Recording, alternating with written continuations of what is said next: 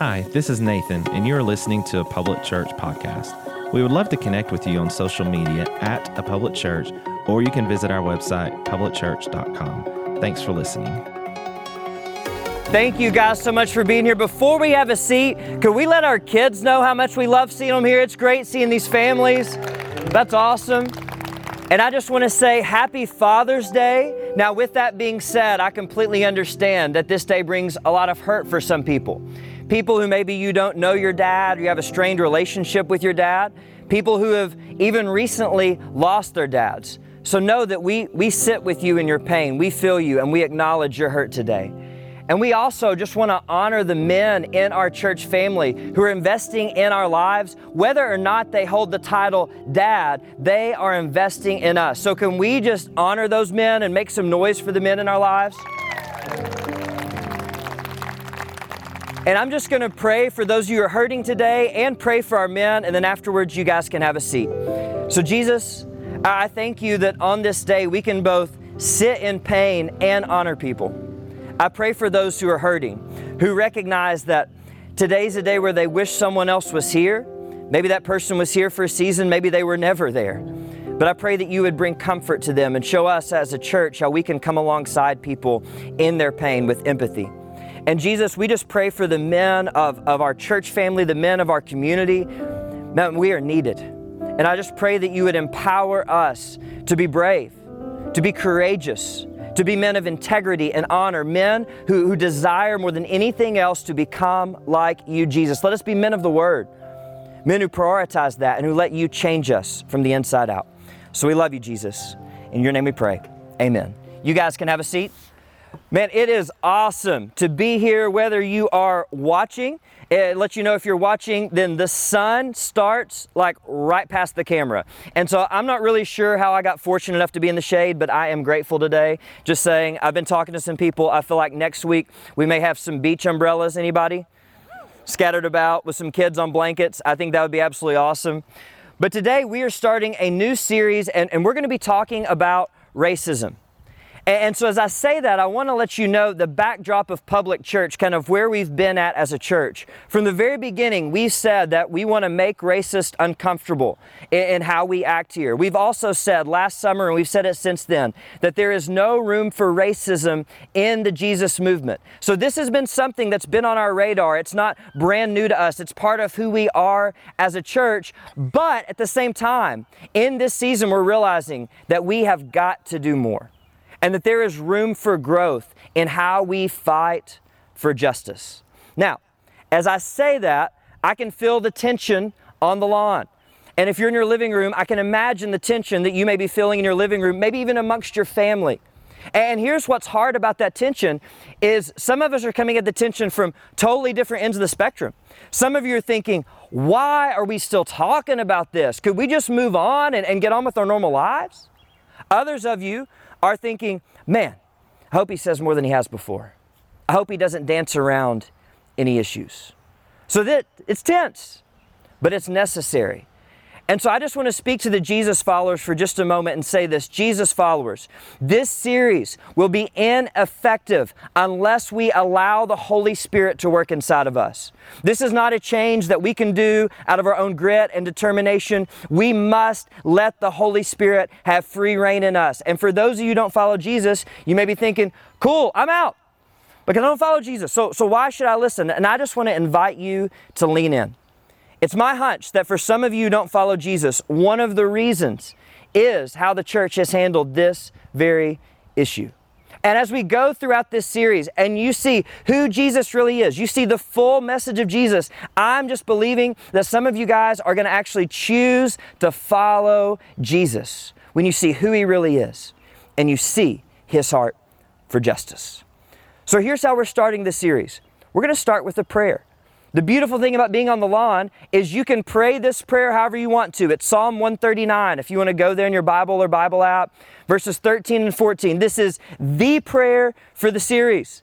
And so some of you may want to literally get on your knees. That's what I'm going to do. Some of you may want to stand. If you're in your living room, you may want to get on your knees. You may just want to remain seated. You can respond however you want. But this prayer is our heart for the series. And I know that you may not all have a copy of it, so I'm going to lead us in it one phrase at a time. You can say it aloud or you can say it quietly. And even if this is the first prayer you've ever prayed, I invite you to pray this prayer. Psalm 139, 13 and 14 simply says, Search me, God, and know my heart. Test me and know my anxious thoughts. See if there be any offensive way in me, and lead me in the way everlasting. So that's our prayer for this series. So if you would, if you want to get down on your knees, this is the moment to do that. And I'll lead us in a phrase at a time. Let's pray. Search us, God. Know our hearts. Test us and know our anxious thoughts. See if there is any offensive way in us, Father, and lead us in the way everlasting. And it's in Jesus' name we pray. Amen. So, the title of our series is called Choosing to Stay. The subtitle is Remaining in the Fight for Justice. Here's the reality for those of us who are white, and that's me in case you're like trying to figure it out because the shadows, I'm white. So for those of us who are white, we can enter and exit the battle for justice. And I stand up and say, I have exited far too much. That privilege is not accessible to our black sisters and brothers because they can't stop being black. So every single day of their lives, they have to come face to face with systemic racism, with racism in our nation. They don't have the privilege to step out. So as a church, this series is an act of repentance. And it's saying, we have stepped out in the past, but this time we are choosing to stay. And so that's the heart of this series. And if you're unfamiliar with the term repentance, repentance means that we turn and walk in a new direction. And repentance starts like this repentance must always begin on our knees, which is why we started either with that posture in our hearts or literally on our knees with our prayer for the series. The prayer is the first action. And then as we get up off our knees, we walk in a new direction.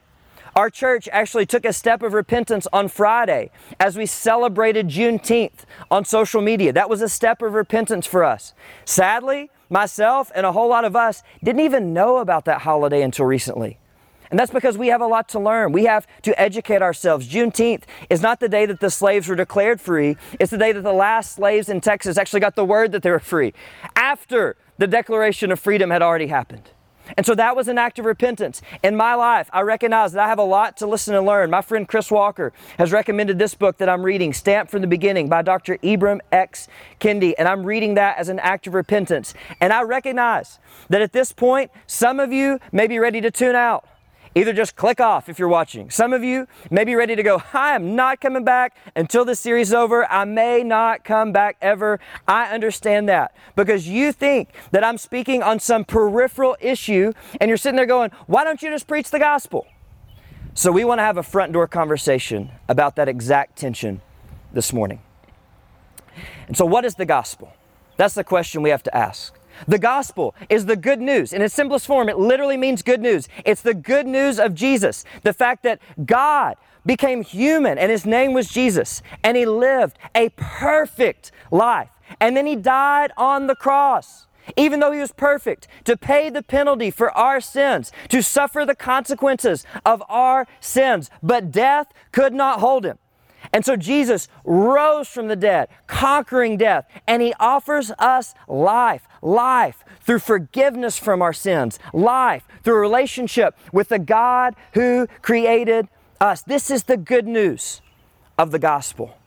And so, this raises some questions.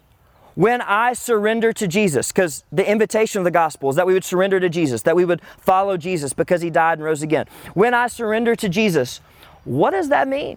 What is the holistic gospel? What is the full scope of the gospel? When I begin to follow Jesus, do I just simply get a ticket to go into heaven when I die and I can do whatever I want? Is the gospel just about my personal sin and my personal relationship with Jesus? Or does it have some impact on how I interact with others? Does it have anything to do with the battle against racism, with the battle for justice? It actually has everything to do with that.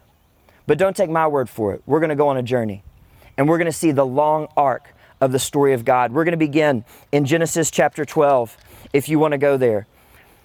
And we're going to ask ourselves okay, what is the holistic gospel? Because the reality is, it impacts our everyday life, every single part of us. So we're going to begin with Genesis chapter 12 and see what's going on at the beginning. Genesis 12, verse 1 The Lord had said to Abram, Leave your native country, your relatives, and your father's family, and go to the land that I will show you. I will make you into a great nation. I will bless you and make you famous, and you will be a blessing to others. I will bless those who bless you, and curse those who treat you with contempt. Here's the key phrase for us today All the families on earth will be blessed through you at the very beginning, and I wish we had time just to go into what exactly the Abrahamic covenant was. It's amazing. We are actually living in the promise right now. For those of us who follow Jesus, we are here because of this promise that was made to Abraham thousands of years ago.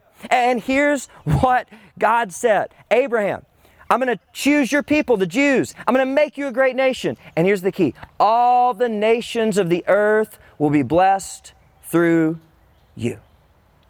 It's not about this one people group, it's about all the nations, it's about people everywhere. So that's where it starts. And then in Romans chapter 8, Paul, an incredible theologian, a church planner, he's saying, Hey, I want to make sure you understand the full scope of everything going on. And in verse 19, he says, For all creation is waiting eagerly for that future day when God will reveal who his children really are. Like, Wait a second, we're talking about the gospel. Why are we talking about creation? Let's just get into it. Keep reading. Against its will, all creation was subjected to God's curse, but with eager hope, the creation looks forward to the day when it will join God's children in glorious freedom from death and decay. For we know that all creation has been groaning as in the pains of childbirth, right up to the present time. And we believers also groan, even though we have the Holy Spirit within us as a foretaste of future glory. For we long for our bodies to be released from sin and suffering. We too wait with eager hope for the day when God will give us our full rights as His adopted children, including the new bodies He has promised us. What is Paul saying here in Romans chapter 8? Paul is saying that all creation gets in on the restoration that God is offering. That all of creation is groaning. That even means the systems of this world need to be restored. That one day, all of it, nature, the systems, everything will be restored through Jesus because of who He is and because of what He's done. And then we get a glimpse of the end in Revelation chapter 5. We get a vision into heaven. And in verse 9 it says, And they sang a new song with these words. They're talking about Jesus. That Jesus, you're worthy to take the scroll and break its seals and open it. For you were slaughtered, and your blood has ransomed people for God from every tribe and language and people and nation. And you have caused them to become a kingdom of priests for our God, and they will reign on the earth. That Jesus died for people from every tribe, every nation, every people group, every color. And that's what we see in heaven. And then to make sure we really get to the end, in Revelation 21, verse 1, it all ties in. It says, Then I saw a new heaven and a new earth, for the old heaven and the old earth had disappeared. Verse 5, Jesus said, Look, I am making everything new. In the end, we see that creation's groaning is satisfied. We have a new heaven, a new earth. Everything is restored. And then it says this it talks about the city, the capital city of the kingdom of God. In verse 24, it says, The nations will walk in its light, and the kings of the world will enter the city in all their glory. Notice this in verse 26 and all the nations will bring their glory and their honor into the city. When we get a glimpse of the end, when everything's restored, we're told that all the nations will bring their glory. You know what it's talking about in their glory? It's talking about the diversity, the various colors and customs, their culture, that this is part of their glory, and they're going to bring it into the city of God, and they're going to be honored. So when we look at the long arc of the story of God, when we look at the holistic gospel, here's what we see. And if you're taking notes, you may want to write this down. The gospel is not colorblind, the gospel is colorful. The gospel is not colorblind, the gospel is colorful. That's one of the reasons that we love that our International Friends Network, or as we call it IFN, that they're meeting again on our campus for Conversation Corner.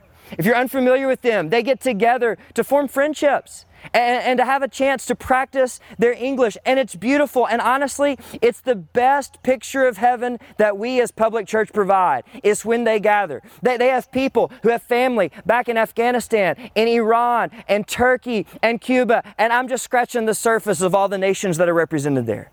The gospel is not colorblind. I've heard well meaning people say, well, we just need to look past color. We don't need to see it. And I understand if, if that's what you've been taught, you, you mean well, and whoever taught you that meant really well, but that's just not the gospel.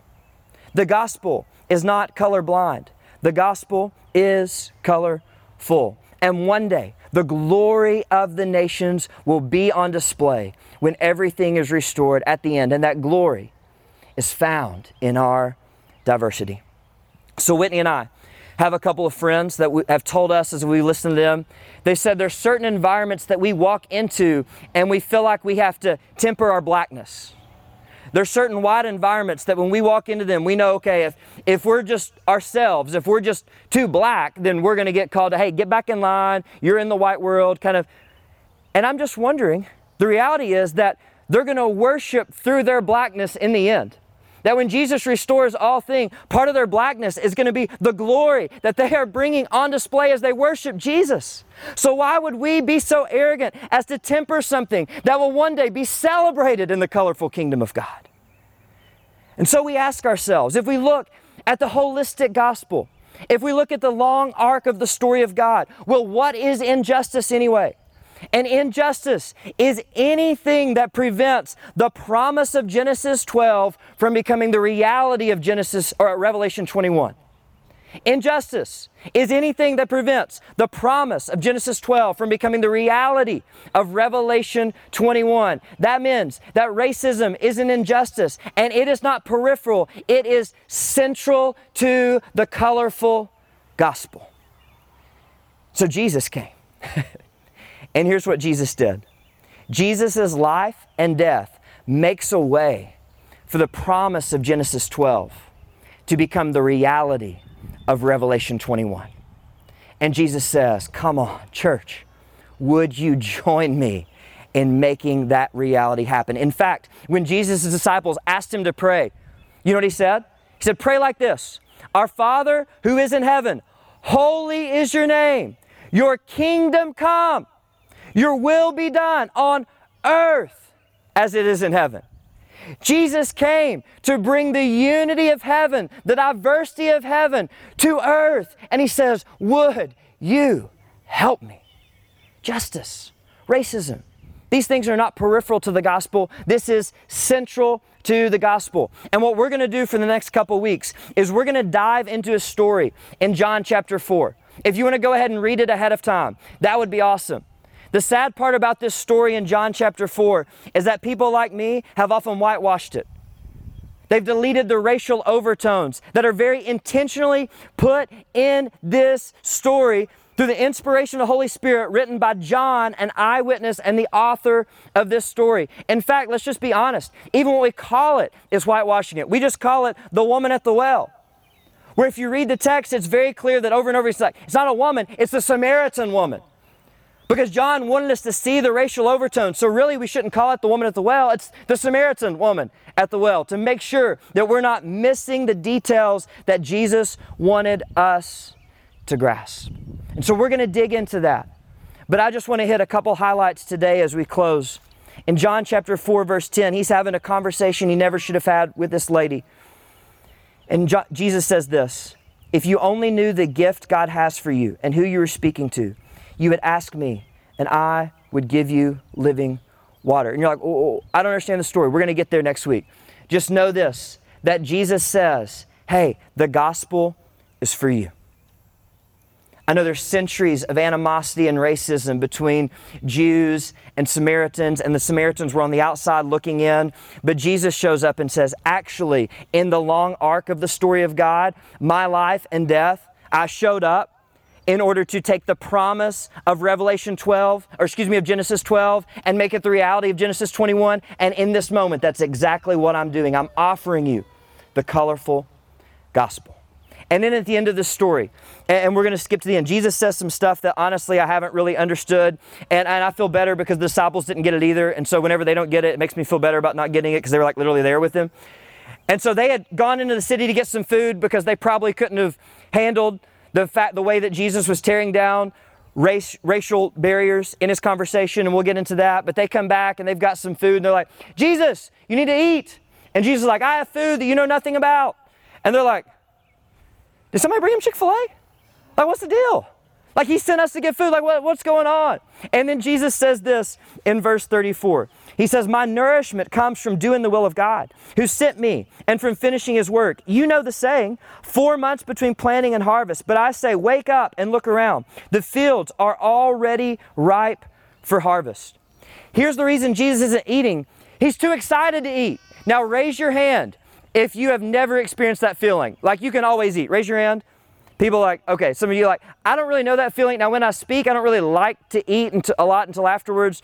But like the feeling of like I'm too excited to eat, I don't get that very often. I, I just enjoy food. But Jesus is like on cloud nine. And here's what he wants them to get. He says, come on, guys, we're in an agricultural society. He said, You know how to read the signs of nature. You can tell when it's harvest time. And he says, Come on, look around. Where do we look around? Look around in a place of racism, of systemic racism. We're in the middle of Samaria. Look around in the midst of all the injustices and all the inequality. And I want you to see that right here, there's an opportunity. That right here, the harvest is ripe. And Jesus was begging his disciples to look around. I think he's begging his church to look around too. And Jesus tells us the stakes, the stakes next in verse 36. The harvesters are paid good wages, and the fruit they harvest is people brought to eternal life. What joy awaits both the planter and the harvester alike. What is Jesus saying here? Jesus is saying, hey guys, here's the stakes eternal life.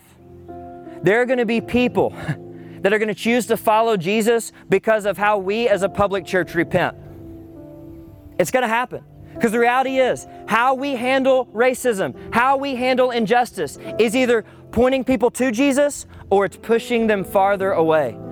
And we have to understand a little bit of the history. Like in the history of this nation, the church was not complicit in slavery, the church was leading the way into slavery with racist theology.